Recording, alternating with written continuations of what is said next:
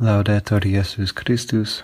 Praise be Jesus Christ. This is Father Nathan Dail coming to you one step further removed from the church. So we just got news yesterday that all the churches have to be now locked. So before, as many know, we were doing having perpetual adoration and um, trying to open up for more confessions and sacramentals types of things. But even that is uh, being stripped from us in a way at this time. So I thought it would be nice in today's reflection to, to talk about suffering. Why does God allow it? Because this is, it's one thing to lose um, the things of this world, but when we lose the very things that we rely on to grow closer to Jesus Christ, um, that's when we can really be overcome by doubt and despair and just losing hope. So let's talk a little bit about why God allows beautiful things to be taken away from us. And I want to start with a quote from a great movie um, called The Knight of Cups. So I'm going to see if you can understand this. I'm going to just play it in the background. And it's when a priest, when a man goes to a priest who's suffering a great deal and he doesn't understand why. And this is what the priest has to say.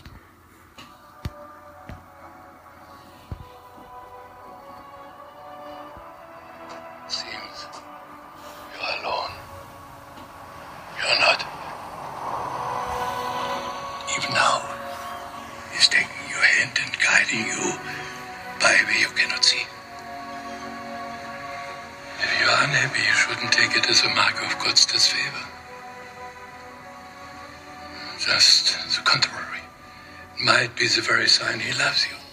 He shows his love not by helping you avoid suffering, by sending you suffering, by keeping you there. To suffer binds you to something higher than yourself, higher than your own will, takes you from the world to find what lies beyond it. We are not only to endure patiently the troubles he sends, we are to regard them as gifts. As gifts more precious than the happiness we wish for ourselves. And that's it. Um, if you are unhappy, you shouldn't take it as a mark of God's disfavor, but the contrary. It's a very sign that He loves you. To suffer binds us to something higher than ourself, than our own will. So takes us from the world to find what lies beyond it. So we are not only to endure patiently the troubles He sends, we are, retard- we are to regard them as gifts, as gifts more precious than the happiness we wish for ourselves. And in that light, I'd like to say um, a few words about the book of Revelation, because the book of Revelation is the book of hope. St. John wrote three principal works, and that those are his letters, which are kind of the book of love. He talks so much about love in there. The book of the Gospels, the fourth book, and uh, that is the book of faith. I write this that you may believe in the Son of God. Revelation is the book that he last one that he wrote when he was on exiled in Patmos, sixty years after he had um, experienced Christ and been in a seeming darkness after that, uh, with all the sufferings that came with the original communities. So sixty years later, he has this great vision in Revelation about the end times, uh, which we're always living in until Christ comes again. And so it's the book of hope to show us how to live and endure in that time. And one thing I'd like to just point us to is Revelations chapter 12. I'll just read that. A great sign appeared in heaven, a woman clothed with the sun, with the moon under her feet and a crown of 12 stars on her head. She was pregnant and cried out in pain as she was about to give birth. Then another sign appeared in heaven, an enormous red dragon with seven heads and ten horns and seven crowns on its head. Its tail swept a third of the stars out of the sky and flung them to the earth. The dragon stood in front of the woman who was about to give birth so that it might devour her child the moment he was born. She gave birth to a son, a male child, who will rule all the nations with an iron scepter. and her child was snatched up to God and to his throne. The woman fled into the wilderness, to a desert, to a place prepared for her by God. Revelations 12. So there's a couple things we can talk about here. Um, number one, the stars falling. This also happened in Revelation chapter 6. And when I saw the Lamb open the sixth seal, there was a great earthquake, and the sun became black like sackcloth of goat hair, and the whole moon turned blood red, and the stars of the sky fell to the earth like unripe figs dropping from a tree shaken by a great wind. So we have a few different images of the, the stars in the sky falling down. And what this really is, is about contemplation. John has his vision when he looks up, and looking up into the sky always refers to contemplating the things of God, while the things of earth are always on a practical nature. What's easiest here and now, just day to day stuff. Um, so we're talking about the horizontal versus the the vertical. And the great temptation in life is to get so caught up in the things of the world that we lose the sense of contemplation. And that's why that first quote is so important. Suffering, when the things of this earth fall apart, it immediately makes us look up to God. Just think about like if your leg, if, how many times have you thought about your leg this morning? Not too many times if you had a, um, a sprain in your ankle, and so every time you took a, a step, a shot of pain was going up to your leg, you'd be thinking about your leg all the time. So suffering actually makes us aware of things that we never thought about before because we take it for granted. So when we lose certain things on this earth, we immediately think about God. That's why suffering is actually a gift. It takes us from this world to find what lies beyond it. And so that's why God allows suffering. The stars falling from the sky that the devil, uh, the dragon, the red dragon, um, represents the, the diabolical. He sweeps a third of the stars out of the sky down to the earth. And that actually represents a falling of theologians, a falling of the church, because the church, especially the bishops and the priests, they're the stars that give light in the sky. They orient us in the sea to show us how to get to heaven. Right? But when the stars are thrown down this and the sky is darkened, we're disoriented. We don't know the way. And one of that, one of the things that signifies is that the temptation of priests and bishops in the end times to be so caught up in the things of this world, we are no longer lights pointing to eternal life.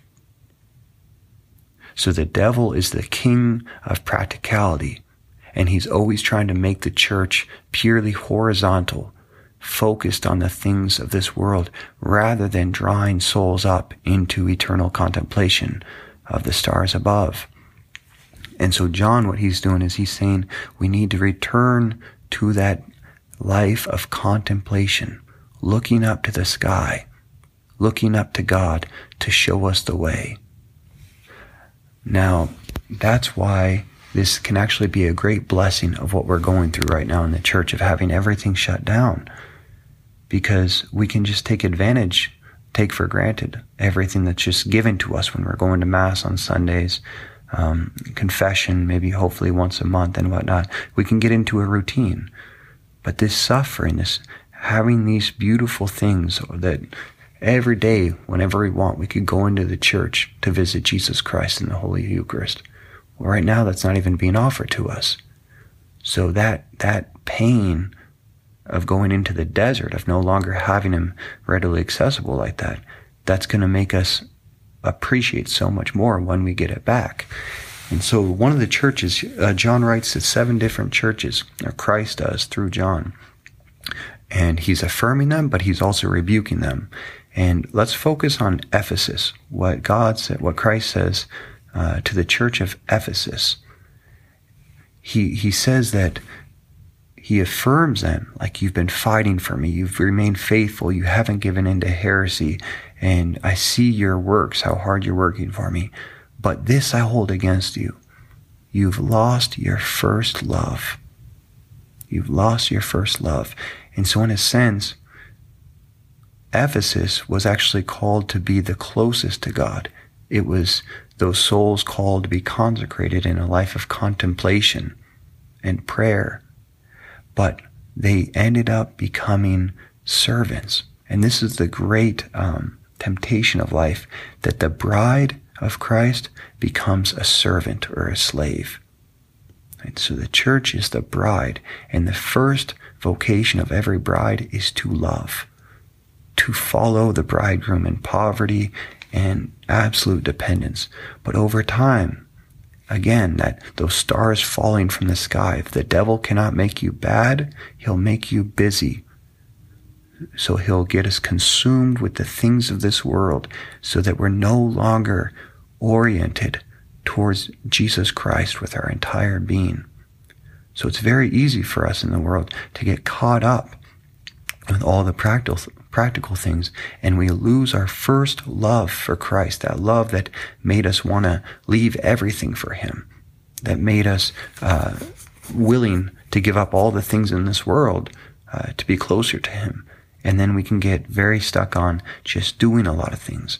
Well, right now, the church, we, we have, we no longer have the opportunity to do so much.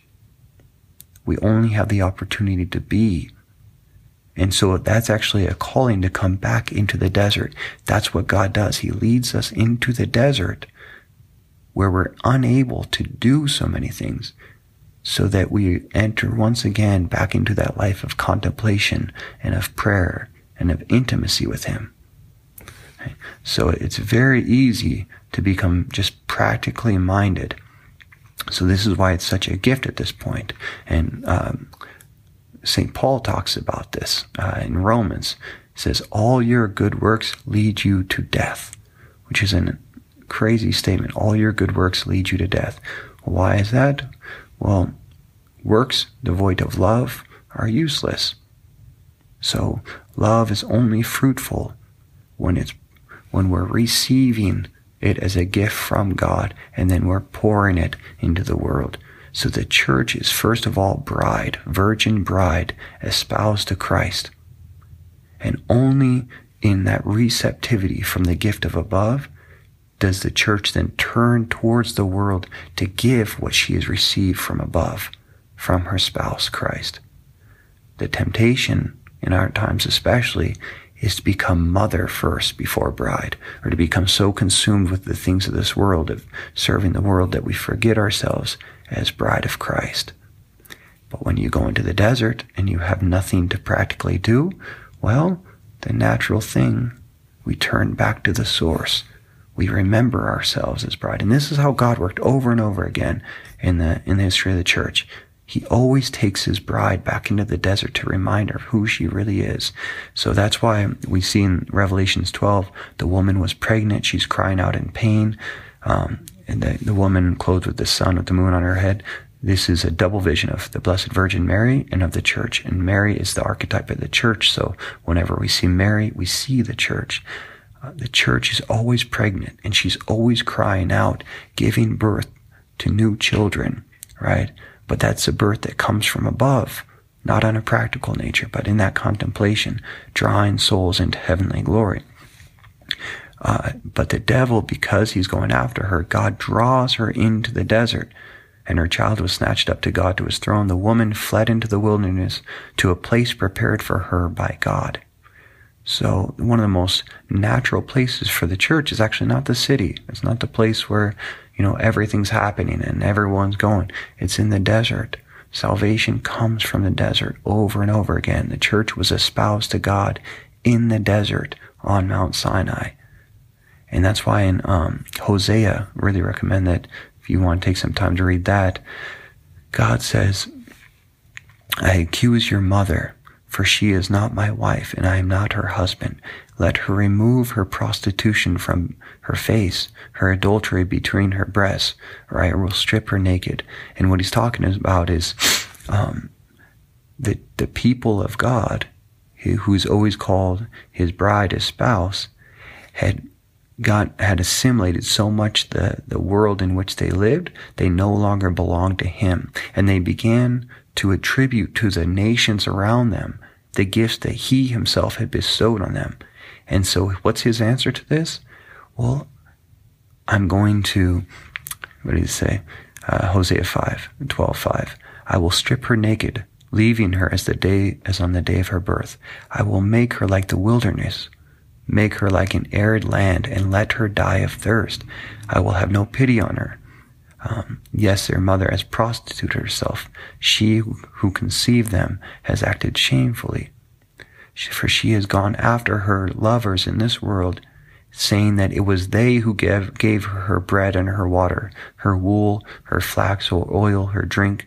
In other words, she's everything that God gave her, she's attributing to these false lovers of the world. And that's why idolatry is actually adultery.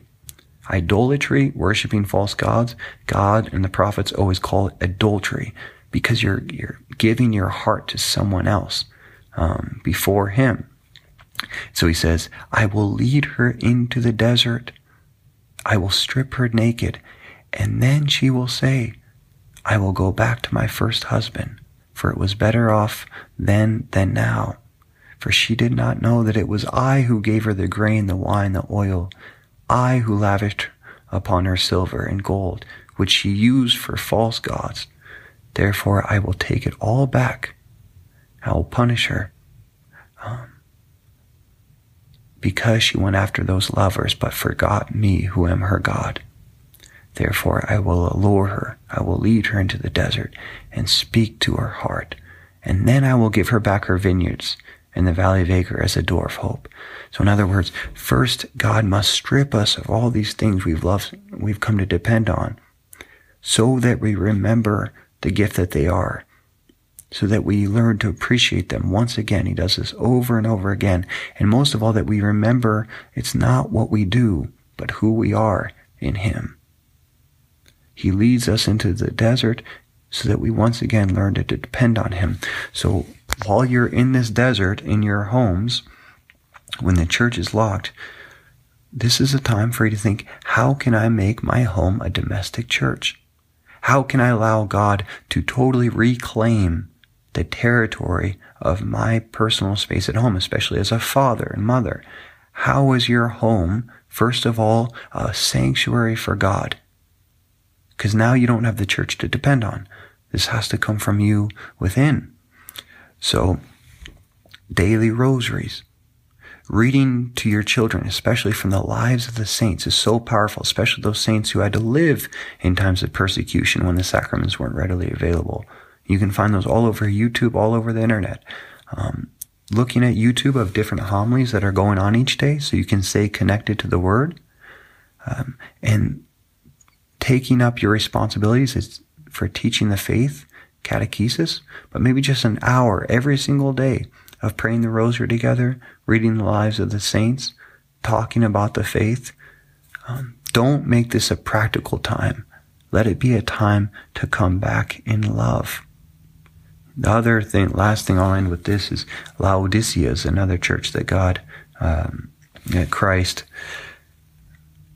was pretty upset with in uh, Revelation. And it, that's where he says, I wish you were hot or cold, but because you are lukewarm, I will spit you out of my mouth. Jesus hates lukewarmness. He'd rather have us be a great sinner than lukewarm. And what breaks us out of lukewarmness is often suffering. It's something where we're outside of our control. So it awakens us and realizes that we need to change, we need to adapt. And if we're always willing to keep fighting after Him to change with the circumstances, then that breaks us out of our lukewarmness and keeps our love always fresh. So I invite you to really take advantage of this time. How can you enter into the contemplative nature of our church in this time of the desert?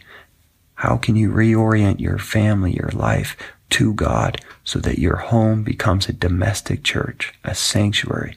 And in that way, we will, re- we will return to our first love and we will break out of our lukewarmness and we will use this desert time for a renewal of our love for our heavenly bridegroom. May God bless you. Let us remain in prayer in these times. Goodbye.